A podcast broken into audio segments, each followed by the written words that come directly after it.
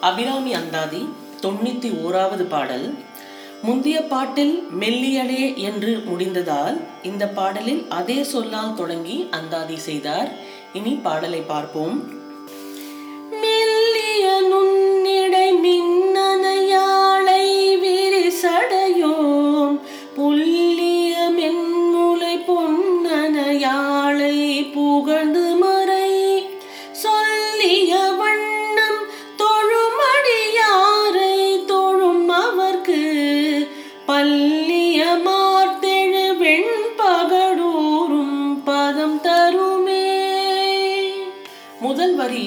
மெல்லிய நுண் இடை மின் அணையாளை தெரியும்போது மெல்லியதாய் மின்னல் போல் சிறியதாய் படர்வது போன்ற நுண்ணிய இடை உடைய மின்னல் போன்றவளே என்று சொல்கிறார்.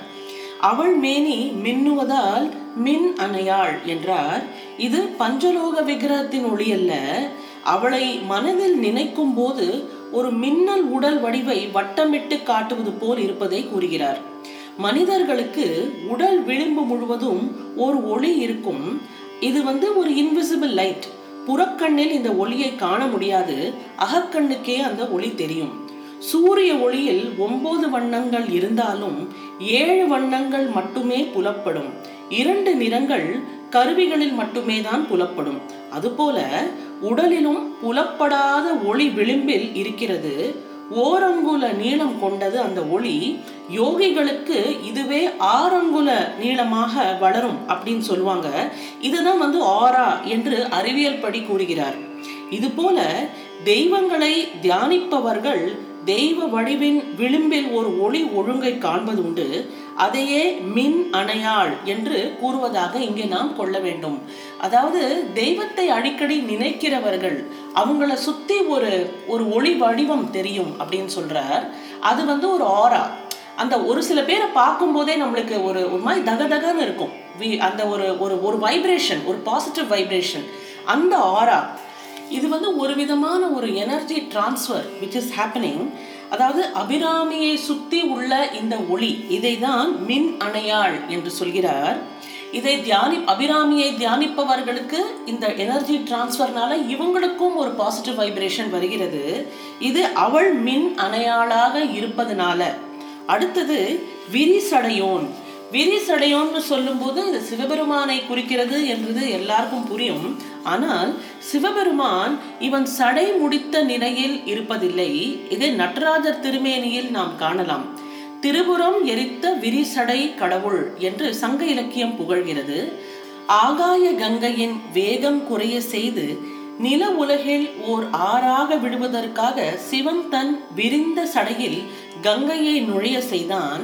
ஆகாய கங்கை பல கிளைகளாக பிரியும்படி விரிந்த சடை உடையவன். அதுதான் இங்க விரிசடையோன்கிற வார்த்தைக்கு பொருள். வெள்ளம் தாழ் விரிசடையாய் என்கிறது திருவாசகம். அடுத்த வரி புல்லிய மென்முலை பொன் அணையாளை. உடல் முழுவதும் நிறத்தால் சிவப்பாக இருந்தாலும் அல்லது பச்சையாக இருந்தாலும் பொன் போல் மின்னும் உடல் கொண்டவளை அப்படிங்கிறது பொருள். அடுத்தது புகழ்ந்து மறை சொல்லிய வண்ணம் தொழும் அடியாரை. அதாவது மறை என்றால் வேதம் என்று நான் முன்பே சொல்லியுள்ளேன். வேதம் புகழ்ந்து சொல்லியபடி இவளை தொழும் அடியாரை. அதான். அதாவது தேவியை எப்படி தொழ வேண்டும் என்று சாக்த மரபில் கூறப்பட்டிருக்கிறது. அதை தவிர்த்து நிறைய உபனிஷதுகள் அதாவது பாவனோபிஷத்ங்கிறதுல வந்து சாக்த மரபில் சக்தியை எப்படி வணங்க வேண்டும் என்று கூறப்பட்டிருக்கிறது. பாவனையை சொல்லும் உபனிஷத். அதனால தான் அது பேர் பாவனோபிஷத் மற்றும் திருபரோ உபனிஷத் பஹ்வரு சோபனிஷத். இந்த உபனிஷதுகளில் தேவி உபனிஷதுகளை மறை சொல்லிய வண்ணம். இந்த தான் இந்த உபனிஷதுகளில் எப்படி சொல்லப்பட்டிருக்கிறதோ அதுதான் மறை சொல்லிய வண்ணம் தொழும் அடியாரை அப்படின்னு வருது. அதாவது ஆத்மாவை ஜோதியாக வழிபட வேண்டும். நம் உடலே நவரத்ன தீவு என்கிற ஒரு எண்ணத்தோடு ஓஜஸ் எனும் உள் ஒளி நாம் செய்யும் வழக்கமும் சங்கல்பங்களும் கற்பக விருட்சமாக உள்ளொளி பொருந்திய நம்மளோட மனமே ஒரு கற்பக விருட்ச உத்தியாவனமாக நினைத்து கொண்டு இறைவியை தியானிக்க வேண்டும். பிரபஞ்சமே ஸ்ரீசக்கரம் அதன் நுண்ணிய வடிவமே நம் உடல். இதில் தேவி வாழ்கிறாள் என்று பாவிப்பதுதான் ஸ்ரீவித்யா உபாசனை ஆகும். அவள் எந்தரி எந்தரி என்றால் எந்திரத்தில் இருப்பவள் நான் எந்திரம் என்று ராமகிருஷ்ண பரமஹம்சர் அடிக்கடி கூறுவார். இதுவே இந்த ஸ்லோகத்திலும் இவர் சொல்கிறார். அடுத்தது தொழும் அவர்க்கே. மேலே கூறியபடி சக்தியை தொழும் அடியவர்களை தொழும் அடியார்களுக்கு என்று பொருள். தேவியை தொழும் அடியார்களை நாம் தொழுதோமானால் என்ன பலன்? தேவியை முறைப்படி தொழுபவர்கள் உள்ளம் உடல் கண் பேச்சு உள்ளொளி ஆகியவற்றில் தேவியே நிறைந்திருப்பதால் அவர்களை தொழுவது தேவியை தொழுவதற்கு சமம் என்று இப்படி கூறுகிறார். அடியாரை வணங்கும் அடியார் பெரும் பயன்களை சொல்கிறார். அதாவது என்ன மாதிரி பலன்கள் அடியார்களை தொழுதோமானால் நம்மளுக்கு என்ன பலன் கிட்டும் என்றால் பல்லியம் ஆர்த்து எழ. பலவிதமான வாத்தியங்கள் இவர்களை வரவேற்று ஒலித்து எழும் சுவாமி புறப்பாட்டின் வாகனத்தின் முன்னும் பின்னும் இசைக்கருவி முழங்குவது போல அடியாரின் அடியார்கள் வருகையை சிறப்பு அளிக்கப்படும் என்று சொல்கிறார். அடுத்தது வெண்பகடு ஊறும் பதம் தருமே. அதாவது பகடு என்றால் யானை நல்ல காளை என்றும் ஒரு பொருள். இங்கு யானை என்றே நாம் கொள்ள வேண்டும் வெள்ளை யானை. வெள்ளையான தேவேந்திரனின் வாகனம் ஐராவதம். அதில் ஏறி வரும் உயர் பதவியை இவள் தருவாள்.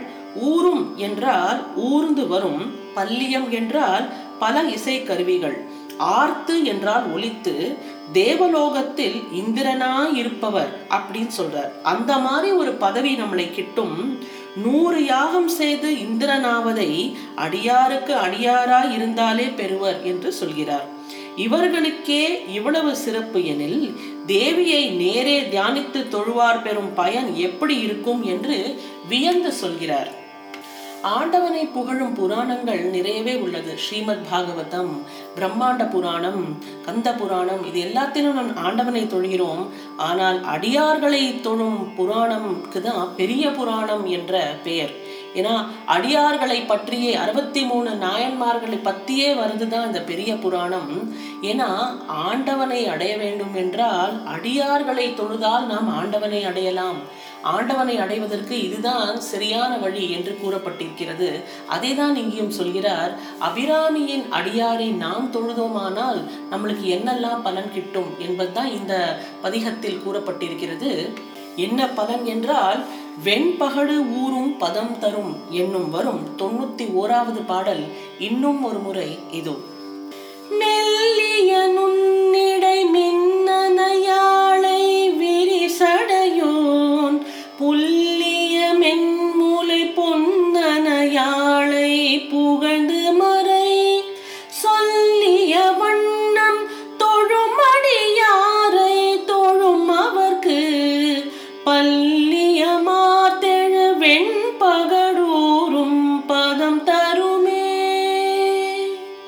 அபிராமி அந்தாதியின் தொண்ணூத்தி இரண்டாவது பாடலுடன் உங்களை நாளை சந்திக்கின்றேன். நன்றி வணக்கம்.